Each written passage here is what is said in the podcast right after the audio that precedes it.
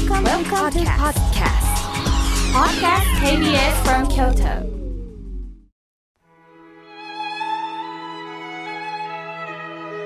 改めまして河村明慶です。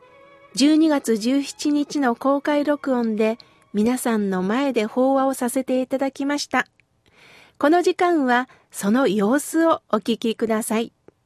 さあ、ここからは法話をいたします。そこで皆さん改めて法話と講演の違い、または講義の違い、何だと思いますか？普段皆さんは、まあ、講義とか講演を聞く機会って多いと思います。えー講義講演というのはそれぞれの専門分野の方が専門知識でもってお話をする。そして皆さんは知識を蓄えるという意味で講義講演があります。例えば講義とかだったらテストがある場合があります。するとテストというのは答案用紙に答えを書かなければなりません。法話というのは答えがないんです。今からお話ししますのは仏法の法に話と書いて法話と言います。皆さん今生きてる中でもうこうして年末を迎えましてあと今年も少しの日時になりました。私は一年何をやってたんだろう何の成果もなかったと答えを持たないでください。答えを持つのが人生ではありません。改めて自分の人生を振り返って今年はこんなことができたなあの人とまだ連絡ができてないけどどうしてかな？これからどうしようかな？ということを一つ一つのきっかけをテーマに考え直すというのが法話なんです。人間は考える知恵と直す知恵をいただいています。だから一年を振り返りながら法話を聞いていただいてじっくりと自分の人生を振り返る。そして今日からスタートとして、えー何をきっかけに生きていくか。これが法話なんですね。では今日のテーマはやはりサンクス65ですからありがとうとは何だろうかについてお話をしたいと思います。皆さん突然ですが質問があります。ありがとうの反対語は何でしょうか？ありがとうの反対語何でしょうか？ある方はノーサンキューっていう方もあります。ある方はいりまへんっていう方もいます。ありがとうこれは仏教用語なんです。反対語は当たり前だそうです。ありがとうの反対語は当たり前だそうです。そうですよね皆さん。すべてが当たり前だと思った感覚にありがとうっていう気持ちって湧き起こりませんよね。今ありがたいことに暖房が効いてます。これがまた寒い寒いね。風が吹きつける中で法を聞けって言ったら辛いですよね。ありがたいことにあったかいこの空間の中で今私たちは過ごしてます。寝るときは布団で寝てますよね。皆さん寒空の中で外で寝てるって方はまあよほどのご事情がない限りないと思います。ご飯も食べられる。こうしてお友達家族と会話ができる。今日まで生きることができた中で当たり前ということは何一つありません。当たり前のその反対語がありがとう。ありがとうというのは漢字で書くとあることが難しいと書きます。ありがたしこれがありがたしありがとうに変わりました。今あることは非常に難しいことなんですよということです。こうして人間で生まれたことはこれ当たり前じゃないんですよ。今こうして私たちは集まってると人間が圧倒的に多いですよね。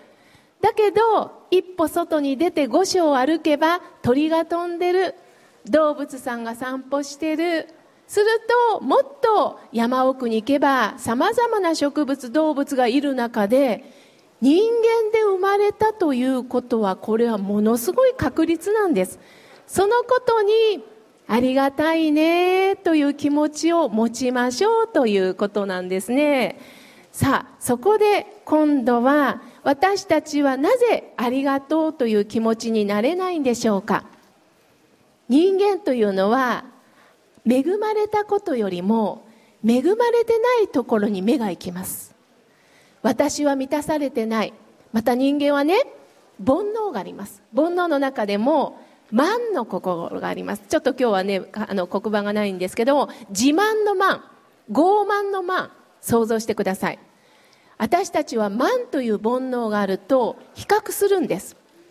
私とあの人比べて私は恵まれてないあのお家の人はいいわよね。いつも旅行に行けて、美味しいものも食べて、その点私は親や兄弟に恵まれてない。住むとこが悪い、環境が悪い。この時代に生まれた私が悪いというふうに、やはり何かと比べて自分はダメだ、ダメだと落ち込んでいきます。例えば、健康でいつも過ごせたらいいですが、病気がちになるとなぜ私はこんな体なんだ？どうしてこのようになったのだということでやはりマイナス面を見ながらダメだダメだと押さえつけていきますが私たちは全て人間一人一人が完璧な幸せではないんです。お釈迦様を人生は苦なりとおっしゃいました。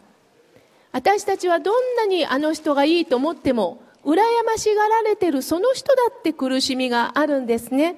それよりも不足を言うことではなくってって今いただいてることにしっかり目を向けませんかということを教えてくれます。さあそこで今度はありがとうっていうのはどんな時に起こりますか？例えば今日も井村屋さんがどら焼きを振る舞ってくれましたが数に限りがあります。永遠に差し上げるってなったら、それは不満も出ないですけども、やはり限定300ということになれば、301人目の方はいただけません。すると、どら焼きをいただけた人はありがとうですけど、いただけなかった人は、なんで？なぜ私がもらえないのっていう気持ちに、私も多分なると思います。すると、妙慶さん、今日は良い話をしてくれてありがとう。だけど、なんだかしょうもなかったと思えばそれに喜べなかったりいたします。親切にしてくれてありがとう。逆に親切にしてくれなかったら私たちはやはり怒りが出てしまいます。誰かとぶつかりました。相手がごめんなさいと言えば、いえいえって言えるんですけど、相手が何も言わずにスーッと向こうを歩いていくと腹が立ちますよね。ありがとうという言葉が出るときには、私にとって都合の良いこと、嬉しいことに対してありがとうって言えるんですが、自分にとって都合の悪いことはなかなかありがとうって言えないんです。注意をされた時にはなんで私がそんなこと言われなきゃいけないのっていうことで怒りが出ます。よくぞ言いにくいことを言ってくれたね。これで学んだよとはなかなか言えないんですよね。だけど本当のありがとうはどんなことでも受け入れてそうかそうかこれは私のためにあったことなんだと喜べる心なんですね。親鸞上人というお坊さんは「歎異抄」の中で「去るべき豪縁の催せばいかなる振る舞いもすべし」っていう言葉を残されました。去るべき豪縁豪というのは私たちが抱えている心の荷物でもありますし、様々な出来事のことを業と言います。あの人業の深い人やねとか言いますよね。業。これは必ず持っています。縁。これはきっかけです。親鸞上人は、きっかけがあればいつでも人間は喜べるし、また悪いきっかけがあったらいつでも腹が立つんですよ。そういった自分をよく知っときなさいって教えてくれました。今、今年もね、いろいろと振り返ると、様々な犯罪が毎日のように、えー、報じられておりますよね。私たちの想像を超えて、極悪非道と思える、言えそうにもないことが、どんどん報道として流れておりますけれども、私たちが怒りを覚えるのは、やはり悪いことをしてしまう人に目を向けます。良いことをした人にはよくやった、あの人はすごいねって褒めたたえるんですが、悪いことをしてしまう人に対しては、私たちは非難します。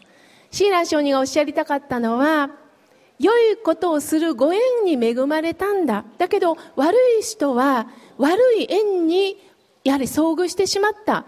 そのことに対して悲しみましょう。それにつついてしまうんではなくって、人間はいつでもきっかけ次第では環境により、出会いにより変わっていくんだよ。そのぐらい人間は悲しみを抱えてるということを忘れないでくださいということを教えていただきました。皆さん、これからいろんな出来事があると思います。でも全てはこれは私を力強くエネルギッシュに生きるためのきっかけだと思ってください。どんなことに対してもありがたいね、大きにね、その気持ちで生きてまいりましょう。以上、法話でした。ありがとうございます。いかがだったでしょうか？皆さんじっくりと聞いてくださいました。ありがとうございました。